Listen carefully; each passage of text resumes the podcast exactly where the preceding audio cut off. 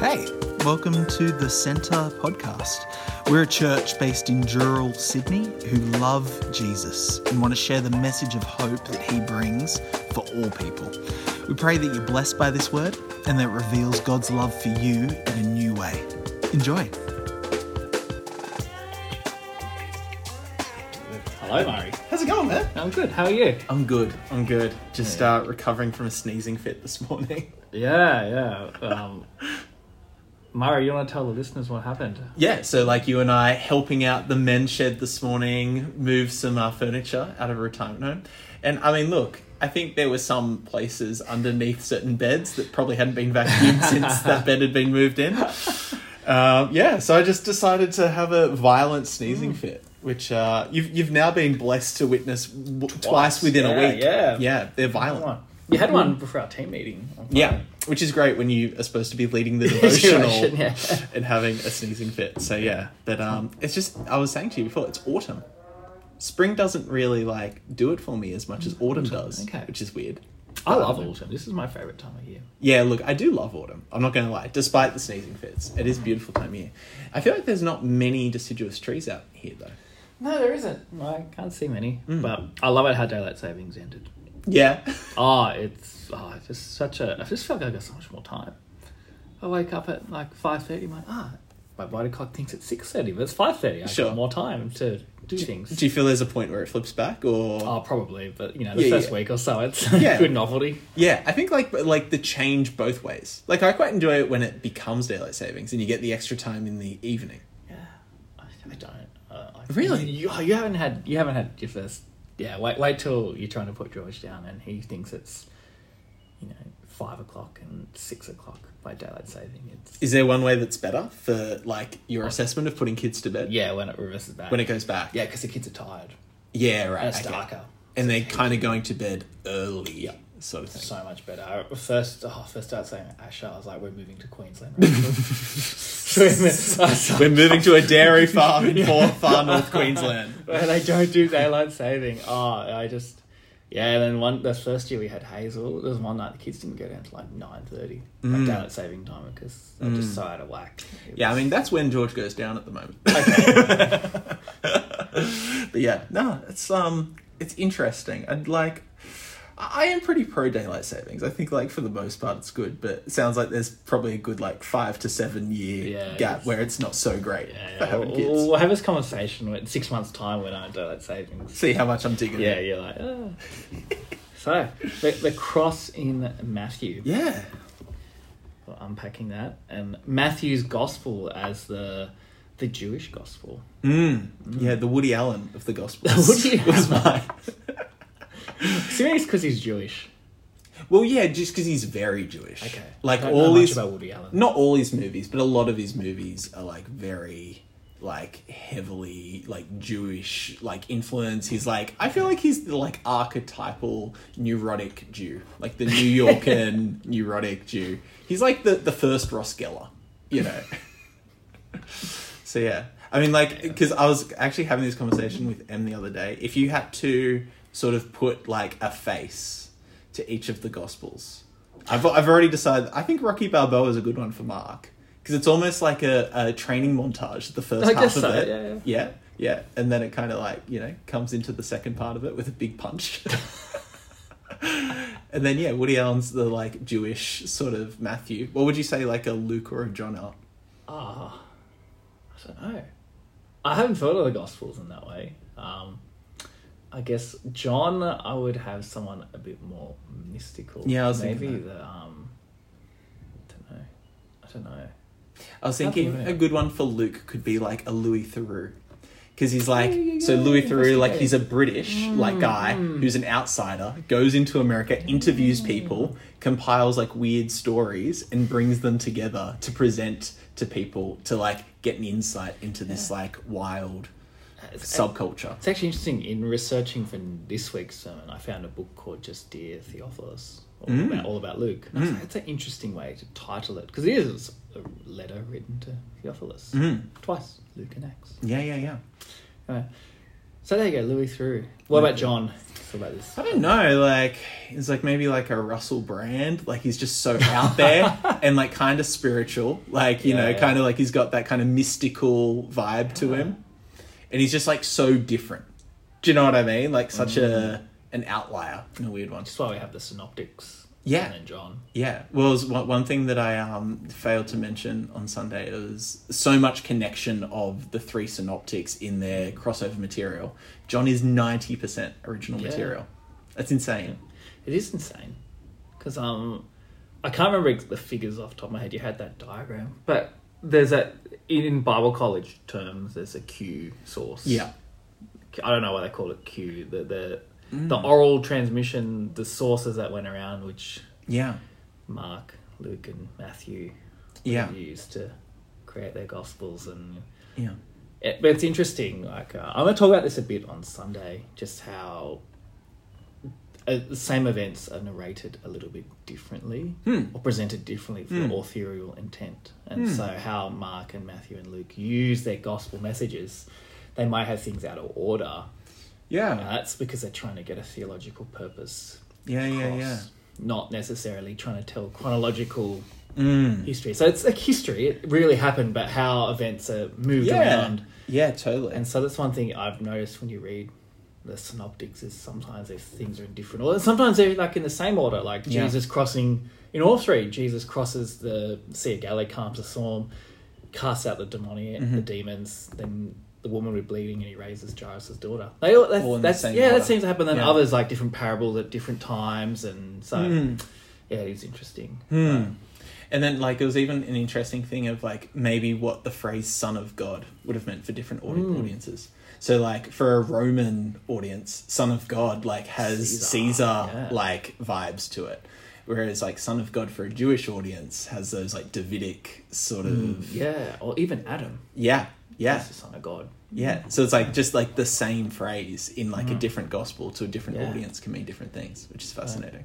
That, that segues very well into Matthew. Mm. Matthew, the, the Jewish gospel. And I like what you said here. The question you asked us is Matthew pro or anti Jewish? Well, Hitler would like to say anti. you know. Yeah. Yeah. What do you think? Uh, yeah, I actually quite liked your answer. yes. Yeah. Well, because he rips shreds off. Well, Jesus does, not so much Matthew. Mm. Jesus tears shreds off the Pharisees. Yeah.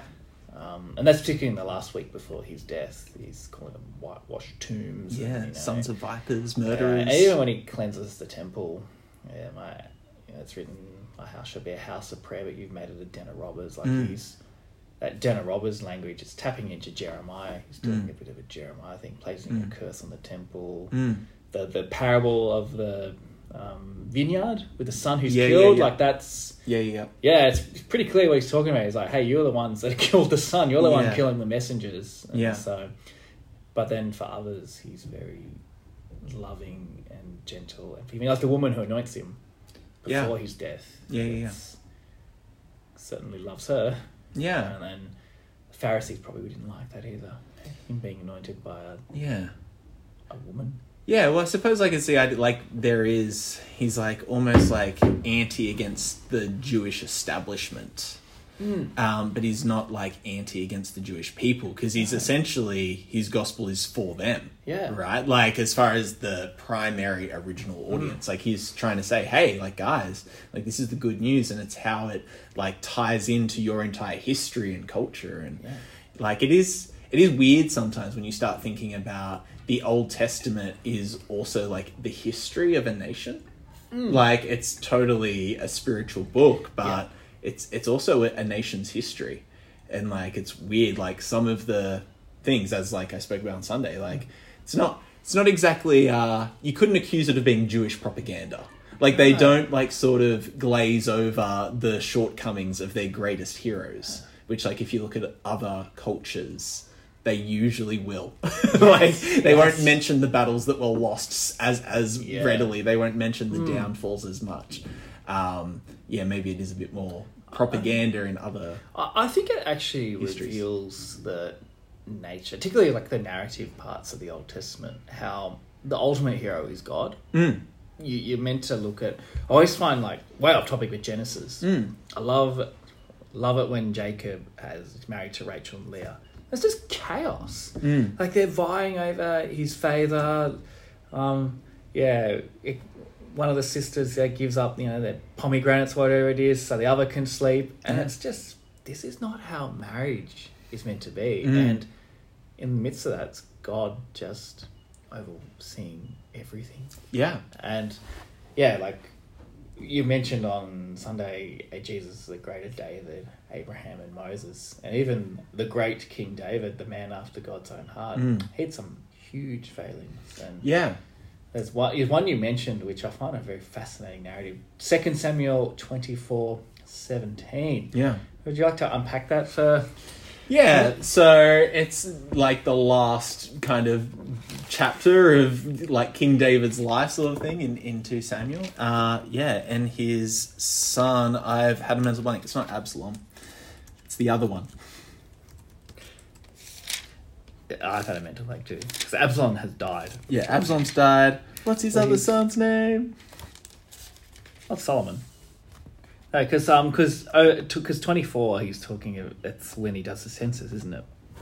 Yeah, I mean, look, essentially, it's this idea where he's being told that he's going to, you know, his his kingdom's going to reign forever, but he starts counting his men Yeah. in this idea of, you know, starting to almost make sure that he's got enough men to defeat his his son's army, and it's this idea where he suddenly stops trusting mm. God. In like, you know, there's been so many moments previously mm. where he just so faithfully trusts God in moments where he's fleeing from Saul and you know could have killed Saul in a moment and decides not to like and yeah I suppose it's like this moment of really falling short in a way that's a little bit different to like what we see in like a Bathsheba story. Like we can kind of understand how you know uh, ordering the murder of Uriah the Hittite and like you know sort of taking advantage of of somebody who you know was under your kingship you know uh, in with Bathsheba is obvious sin.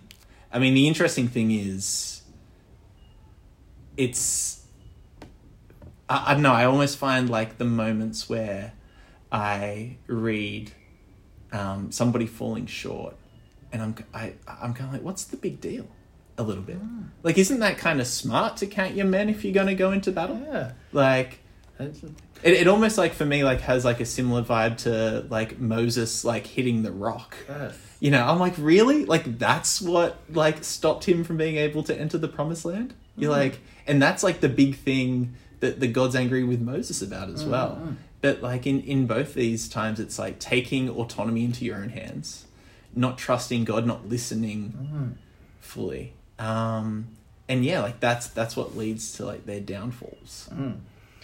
because it's um it's a really intense narrative actually if it's interesting because samuel and chronicles basically share the same life of david chronicles Yeah. ignores the bathsheba sin focuses on this one. So it's seen as like the, the mac daddy sin of david yeah, you know he skips out bathsheba and his failure with absalom but this is and it's really intense like as part of the punishment. He's given um, choices about you know what what the punishment will be. And um I'll read it here. So this is 2 Samuel 24 it says here you know David got up the next morning Gad the prophet you know this is what you can choose what's going to happen to you be 3 years of famine 3 months of fleeing your enemies or 3 days of plague in the land and David chooses 3 days of plague he goes I'd rather fall into the hands of Yahweh He's for his mercy is great. Do not let me fall into the hands of men. And then God sends a plague,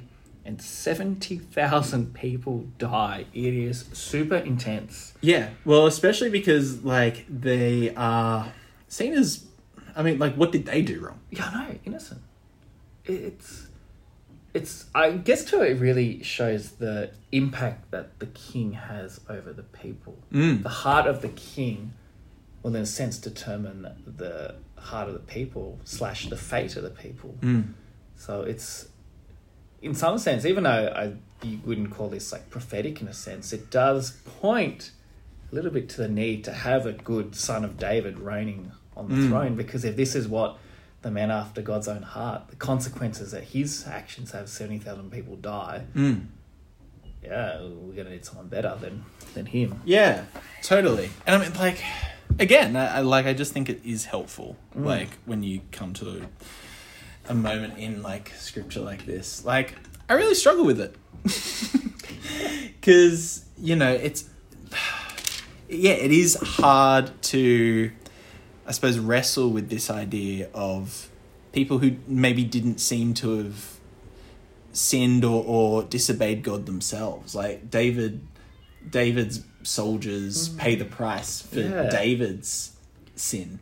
Mm. And like we were talking about before, this idea that you know a kind of comparative moment of when the Israelites are worshiping the golden calf, mm. and Moses adds offers himself Yeah. as this sort of like intermediary sacrifice. Yeah, he's like a Jesus, proto Jesus. Totally. Hmm. But like Moses wasn't the one who'd made the mistake in the way that David was. And the people who do suffer God's wrath in the golden calf story are guilty. Hmm. You know, they've, they've they've been worshipping a false idol. Hmm. They made a false idol and then worshipped it. And it is this kind of like interesting thing. I'm like, I can you know, as sort of horrific as it is to think that like God's wrath like destroyed people, um, I can maybe get my head around that a bit more Yeah. easily than the idea of like these yeah. innocents. Um, Well, yeah, I, I guess too it shows the wages of sin is death, and if we go back to because David's he's another f- important figure throughout history, like Adam. Um, think about Adam. So da- David's kind of like a new Adam in a sense. Sure. He's meant to lead Israel, the new Garden of Eden, so to Yeah. speak. Adam and Eve committed one act, and it's like sure. chaos. We're still paying cosmos for it. implodes. You know, yeah, yeah, where- yeah, yeah. so that's one act there, and you and I could say, well, we didn't, we didn't eat the forbidden fruit. Yeah, Yeah. we suffer from that. And Yeah. Or even the way you say, like, you know, the sins of the father, like, Yeah. goes on to, you Mm. know, later generations. And, like, uh, you know, I suppose David is set up as a patriarch, right? Mm. Of, like, the people of Israel. So the idea that, yeah, his sin do affect his, his sheep, as he Yes. kind of says himself, as the shepherd. the Bible has this real, and I think as Westerners we struggle with Mm. this, but it's collective mindset. Is that a representative? He fails or succeeds, everyone's blessed. Mm. It comes up a few times in the Bible. Um, another intense narrative, Achan. You know Achan, Mm. Book of Joshua. So there's this great Oh, contrast Yeah, yeah, where yeah, yeah. Rahab, who's a Canaanite, she's delivered, and ironically becomes like grafted onto Jesus' line Sure. of Judah. He's Sure. one of she's one of the mamas of Jesus. Achan, who's from the tribe of Judah, he commits the sin. He doesn't give up all the treasures of Jericho to the herem Yeah. to be devoted to. Well, I don't know sure how that was meant to look like to be you know, d- devoted to Yahweh, but Sure. he keeps it for himself, and it's not just him that dies; it's like him and his wife and his whole family. Yeah. it's really quite. Oh. But it shows you like a microcosm of like representatives, Yeah. and so that shepherd thing. uh, But the same. Let's jump to Jesus. One man's action on a cross means that we're all saved. Sure. So I, I find that tension as, as a Westerner who goes, well, it's my sin, I shouldn't pay for. No one else should be responsible. Yeah, for yeah. I this do, isn't but- my tab. I Yeah, yeah, you know. Yeah. but- Yeah, totally. And I think it is actually like just from conversations that I've had with people over the years, like it is this sort of point of contention. Um, and I think maybe it l- comes a little bit from like a like self righteous like as well because you know they'll they'll essentially pose the question well like why do I need to pay for Adam and Eve's sin? Hmm. This idea. Because this is sort of the paradigm that hmm. we're given for you know why do people die? Why is there hmm. sickness in the world? Why is you know um, the world broken? But I suppose then the response to that is like, okay, well, like, have you never made a mistake? Are you, you know, this is the perfect person? And in the way that, you know, Adam is the first man, they are the representative of the human condition. And this idea that, yeah, I mean, none of us deserve eternal life. None of us deserve salvation. None of us deserve the grace Yeah. that Jesus offers. it, um, yeah, because even David, um, so jumping back to 2 Samuel 24, verse 17 this is what you quoted at church on Sunday. It says, When David saw the angel who was striking down the people, he said to the Lord, I am the one who has sinned and done wrong. These are but sheep. What have they done? Let your hand fall upon me and my family. Mm. It doesn't. That's the interesting thing, isn't it? There's David's family isn't wiped out. He offers sacrifices. Um, in, the site, actually, the place where he offers sacrifices is a site where the future temple is built, which, according to Chronicles, is Mount Moriah, where Yeah, Abraham was about to sacrifice Isaac. So Yeah. there's this connection there of like for sure. The the appointed special son nearly dying. Yeah. and yeah, David doesn't die. Yeah. you know, he asked to. Well, likewise, when Moses is sort of doing his moment, he's also on the top of Mount Sinai, Mm. and then you sort of see Jesus's crucifix on the top of like Golgotha, Mm. right, the Mount of the Skull. yeah, So yeah, there is this really beautiful imagery time and time again of these tops of mountains being really important Yes. to, um, you know, I suppose. salvation. Con- yeah, connecting with God, this idea of where like heaven and earth meet Meet, in a yeah. really like interesting way.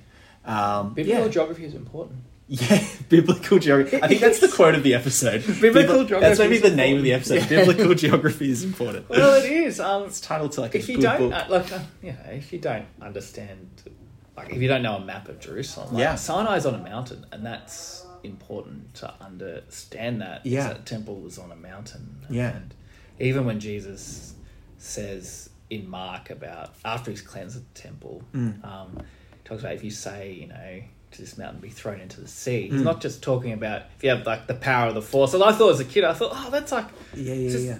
it's talking about the Temple Mount. You can remove this temple, put something new in there. Yeah. The- yeah, geography is important. Even um, there's the Gospel of Thomas, which Yeah. has its own birth narrative. Mm. They say its geography is all wrong. It's just describing like instead of you know getting down from Jerusalem, heading up towards Bethlehem, and Oh, interesting. yeah, like just that. Like There there were clues. That was the only didn't know. reason why people were like, no, we're taking it out. The geography's wrong. No, no, Well- there's, there's, there's many reasons. Yes. but like there's just little hints, like just understanding the yeah, Yeah, or even how um, like the flats where chariots do well on flats, which is why Yeah. say judges are oh we can't fight them they have chariots and yeah, yeah, yeah. What it meant to be like a fortress on a hill. yeah yeah you know that's that was the point of um Jerusalem like when Mm. David conquered it it was Mm. a city on a hill it was meant to be unconquerable Yeah. and that actually is a sign of David's blessing from God to be able to conquer Jerusalem Yeah. and so, I've got a, I've got a dumb question Oh, that may lead Okay. nowhere. Why do the names of mountains keep changing? I don't know If it's important for us to know yeah yeah that like Horeb and Sinai are the same mountain, like or like that um, Mount Zion and Moriah are the same mountain. I, I don't know Yeah, it is like Yeah. interesting. Like it's making you work for it it is. to figure out. Like it's not spelt out that the There's almost an assumption you should know. The Sure. Chronicler, he makes the link. I can't remember what chapter off the top of my head. But Yeah, yeah. When he talks about Solomon building it, it's like, yeah.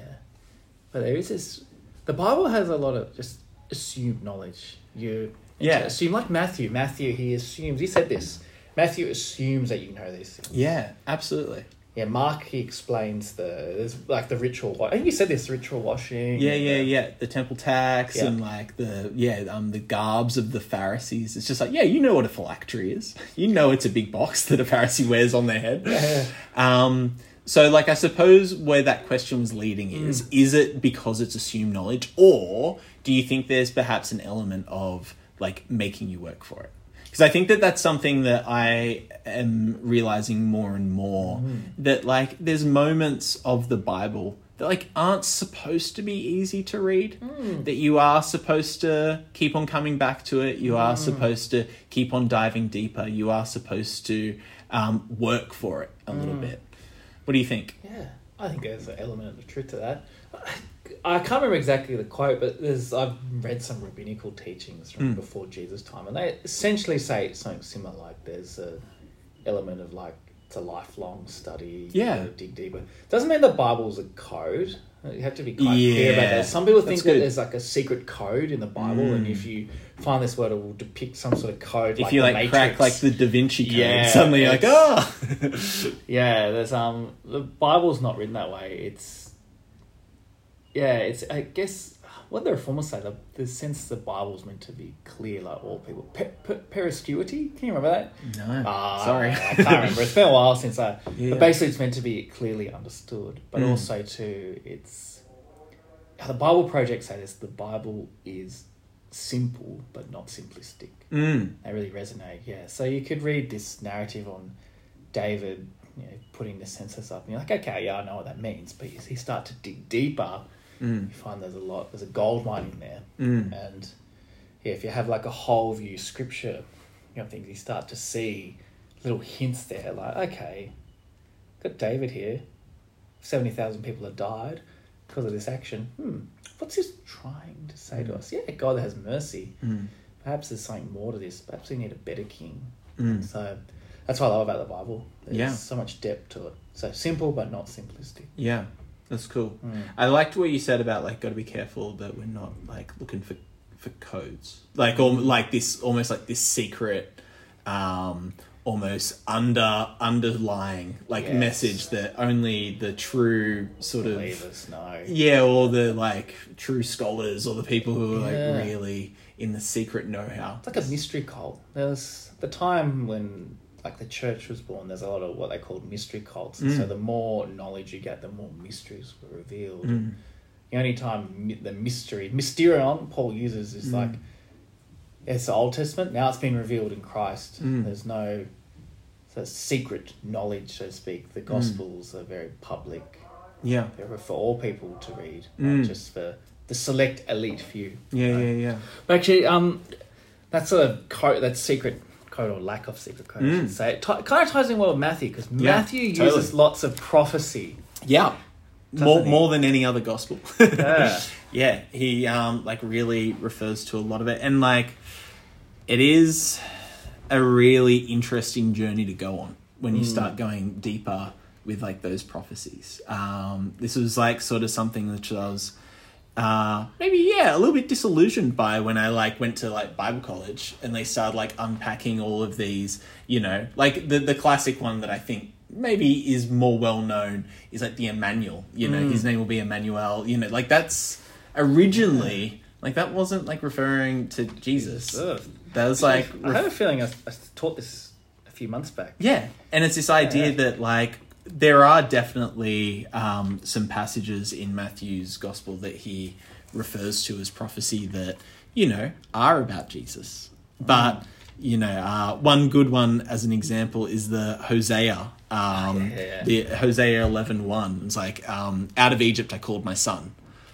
And it's this idea that well, like that's that wasn't a prophecy about Jesus. That was actually like when they're like Hosea is like talking about son or Yeah, like yeah. God is talking about son. It's talking about like the nation of Israel, Israel, coming yeah, out of. Egypt, like quite literally. So like we start to see that maybe there's some references to prophecy Mm. that Matthew's making that aren't actually foretellings. Mm. You know, aren't um, maybe maybe uh, fortune tellings in the way that we as like Westerners like to understand. Yeah, because that's how I was taught. And we, Yeah. we were saying this before. A lot of um, apologists will use say, "Hey, look how many t- t- prophecies have been ticked off and fulfilled in Jesus. Therefore, it's proof." Because that was sort of how I was taught. I was like, "Oh, these prophecies here prove." Yeah. But yeah, and that was quite. I found that too when I studied Old Testament. It was the book of Isaiah. uh, yeah, the Emmanuel. That's why it's that one always sticks with me. Just how I read the context. I was like, this isn't just suddenly talking about events three thousand years into the future. Yeah. It's got its immediate context, but Yeah. what we call typology, it's like a symbol. So Yeah. Matthew's reflecting back on the scriptures and going, okay, well, Isaiah talked about an Emmanuel as a sign at the time of King Ahaz. Yeah. When the well, the, the Israelites and the Syrians were looking to conquer Jerusalem, this child born in the 8th century called Emmanuel. And now Yeah. we've got actually got God with us. Oh, he was like a type to come. Jesus is a type of Emmanuel. Yeah. Because Jesus, no, apart from that reference in Matthew of Emmanuel, he's never called Emmanuel. Yeah. Yeah. Yeah. John alludes to it. The word became flesh and dwelt among us. Yeah. Yeah. He doesn't use the word Emmanuel. So Matthew's seen that a typology. It's this, this event is a sign Yeah. that Jesus does, not necessarily.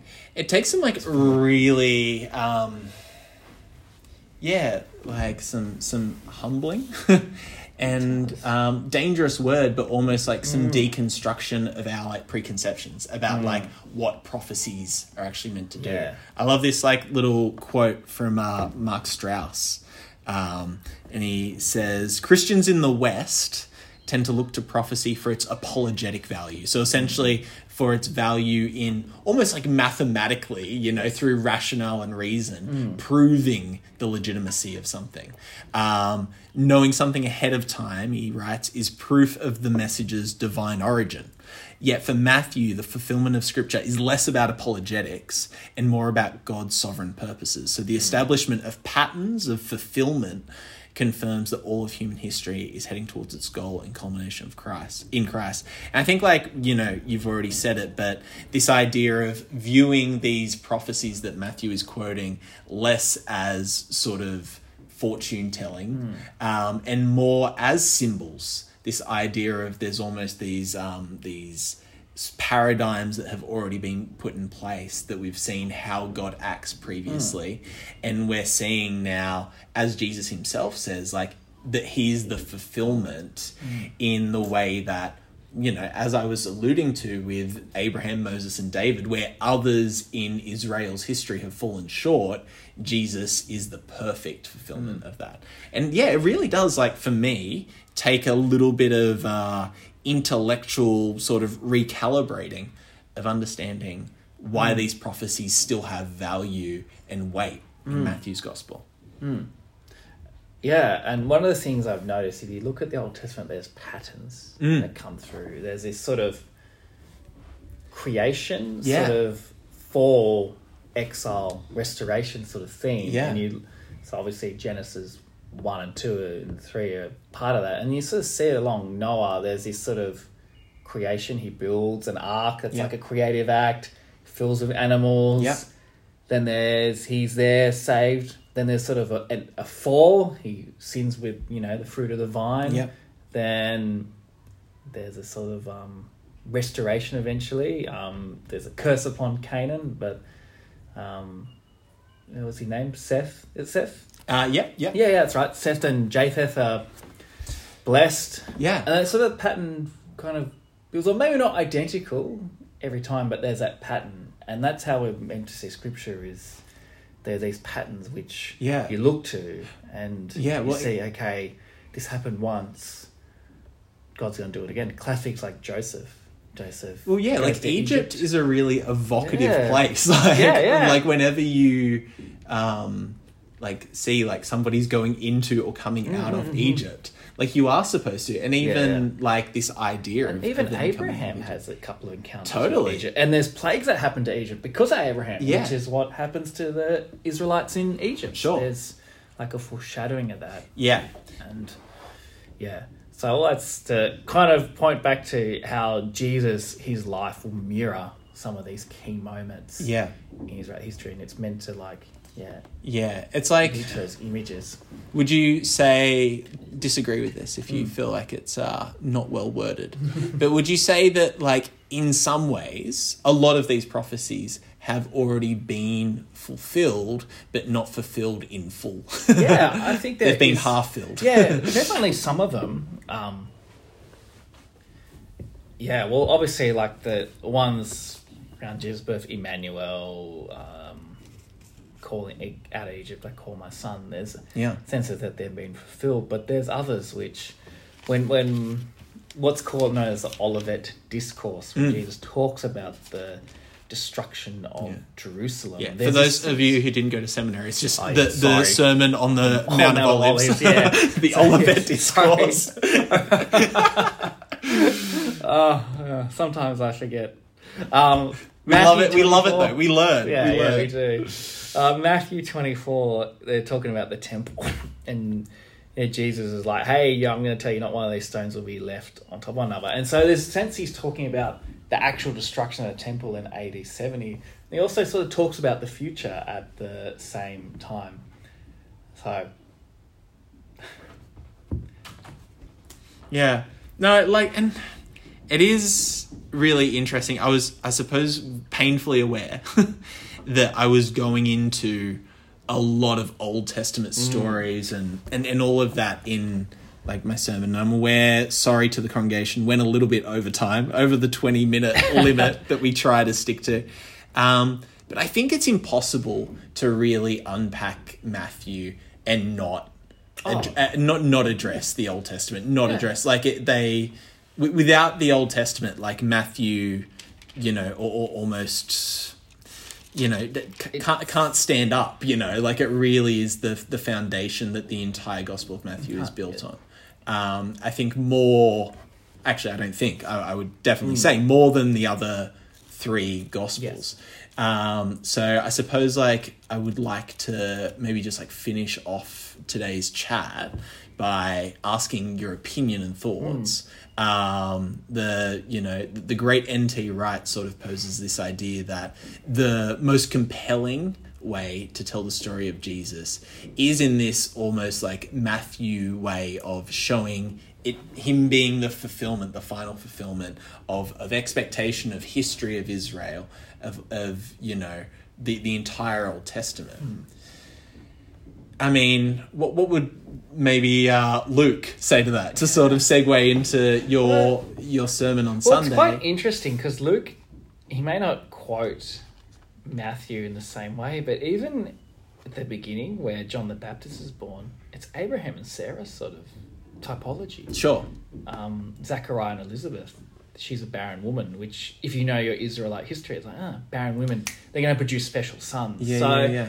even though he, yeah, even he, even though he's not like direct like Matthew, still draws. Yeah. Even in Acts 2, there's images he uses at the temple, the, the lame man's leaping around. Mm. It's like, that's kind of what Isaiah foretold when the, at their last days, people will be leaping around for joy. So he's probably more subtle. Yeah, He's, because he's writing to a Gentile audience. Mo- probably more than any of the Yeah. Mm. other three gospel writers, and yet there are these really rich Yeah. allusions still. yeah. Look, you can't divorce Jesus from his Jewish context. That's Hmm. the reality. And ironically, it's Luke who I often use quite a lot on the Sermon on the Mount to prove for the need of the Old Testament. This is what Moses and the prophets and the writings wrote about me. It comes from Yeah. Luke 24. Um, so, yeah, you can't divorce Jesus from the Old Testament, which is why I have such a passion for the Old Testament. Hmm. Yeah. Um, another Wright, there's two Wrights out there, N.T. yeah. Wright and Christopher Wright. Christopher Wright says you could preach Jesus with just the old because that's what the early church did. Yeah, That totally. really resonated with me. It's like, well, Jesus, there wasn't gospels Yeah. around Jesus, just used scriptures. Yeah, he wasn't Um, quoting Philippians. yeah, yeah, you know. yeah, yeah. Um, so how, how do you kind of get someone who has no idea about the old the Mm. Old Testament and Mm. Jewish history? Yeah, I, like I guess that's part of the lifetime study Mm. of it, and it's introducing people to Jesus and unpacking that as time goes on. Otherwise, it's too overwhelming. Um, but then saying there was a there's a, a documentary called E Tao, which means it's true in I can't remember. It's a little island I country in the like South Pacific. An electronic towel. No, Like- So it's about a group of New Tribes missionaries who went to this little village in the South Pacific, and um, they taught them the Bible from Genesis all the way through, and because they were oral culture, they understood, and they left deliberate key points as cliffhangers. And so when Isaac's about to be sacrificed, they left it there for like I don't know a day or a week, Mm. and the local they started talking about, no, Isaac's not going to die because this is this is God's promised son. He can't die. And so even that they were starting to do biblical theology. And then when they got to Jesus, they go, Ee-taow, it's true, it's true. And then the village all became saved. So that was their strategy was to go chronologically through the Old Testament mm. and end with Jesus. And so that worked for them. Yeah, for us here in the Makes it harder when people like maybe are going to like miss a week at church. Yeah, I know. Yeah, it's different when you got a oral culture. Well, that's, the thing, and also a culture who like is going to maybe check out church once. Yeah. Like- so, which is, I guess, why a lot of new Christians encouraged to read Mark because it's the shortest. Sure. Um, and it probably has some of those more explanatory notes in it Yeah. about Would you agree with that sentiment? about NT Wright. No, no, Oh. with Mark being the best gospel for a new Christian. Because it's interesting. So, I like, the, John. well, the college that I like teach at, we've got like sort of a mix of like Christians Yeah. and atheists and Hindus and Buddhists, and like we do Luke, which like wasn't my choice, like, but I don't, you know, disagree Yeah, that Luke. in the idea that well, like Luke was writing specifically to a Gentile Yeah, I audience. actually think John. That's just me. Why is that? John. Oh, it's just I find it the simpler. Hmm. Again, simple, not simplistic. Hmm. Simple to read, simple Greek. Like if you Mm. translate John in Greek, it's quite easy, but it has things that you can like mull over. And I think, yeah, I don't know. Look, look, all, all the Gospels you need the Old Testament to Mm. unpack it, but Mm.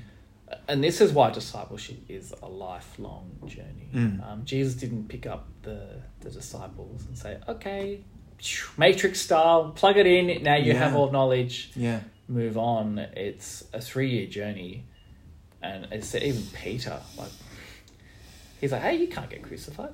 Like, he didn't get it, so. yeah, he'd been walking with Jesus for three years, and he still had. and then James and John are asking him, "Can we see that you're right on your left side?" And Yeah. like, "Hey, mate, don't- you don't Yeah, get this. yeah, like, yeah. what are you, what are you doing? Like, Yeah. one is going to sit on my right and my left. They're going to be crucified, and that's sort of the irony that the disciples flee. But it is a lifelong journey, and yeah, I feel like I've barely scratched the surface Sure. of my scripture knowledge. So, I guess all that's to say is, yeah, you can't divorce Jesus from the context, but just getting people into Jesus is the start, and then Mm. building that from there. So where it is you go from Genesis, and we're going to go all the way through and learn the big narrative, or just start with Jesus. I heard both. I heard people just literally pick up the Bible, start reading, and go, "Oh, "That's true." I believe. Mm. And there's a sense where God's Spirit reveals Sure. Himself to Yeah. people through His Word, Yeah. That's key. Yeah. Just getting into His Word because living and active and sharper than any two-edged sword. Hey, So- Hebrews four twelve. Yeah. so we have done Mark, we have done Matthew. On to Luke. Yeah. Can you give us any little sort of? Uh, so I'm going to be a little bit different. I'm going to focus on Luke um, 23, which is Jesus' actual like the crucifixion and unpacking um, that and comparing that. So looking at the criminal on the cross yeah, cool. in particular, and that Jesus um, promised that today you'll be with me in paradise. And so, looking at how, yeah, Luke structures his crucifixion account differently to Mark. Yeah. the focus is different, Yeah. but still the same events, and just showing Luke's intent of presenting Yeah. Jesus. So Yeah. All right. That'll be fun. Very cool. Yeah. Looking All right. forward to it. Thank you. Well, yeah, I'm uh, looking forward to Sunday, and I reckon um, it'll be pretty cool once we're finished and we've kind of got a clearer, like, definition and defined view of the four Gospels. Yeah. I guess really going to help moving forward for this church, and uh, yeah, I've been getting a lot out of it. So All looking right. forward to Sunday. right. All right, thanks, man. thanks, dear listener at home. Thanks for joining us. See you next week. Hey. Thanks so much for joining us. Don't forget to rate and subscribe to help others discover this channel. Check out the description if you want to find out more or get in touch with us at the Centre Dural. But in the meantime, praying for God's hand over you as you continue to step into everything Jesus has in store for your life. Be blessed.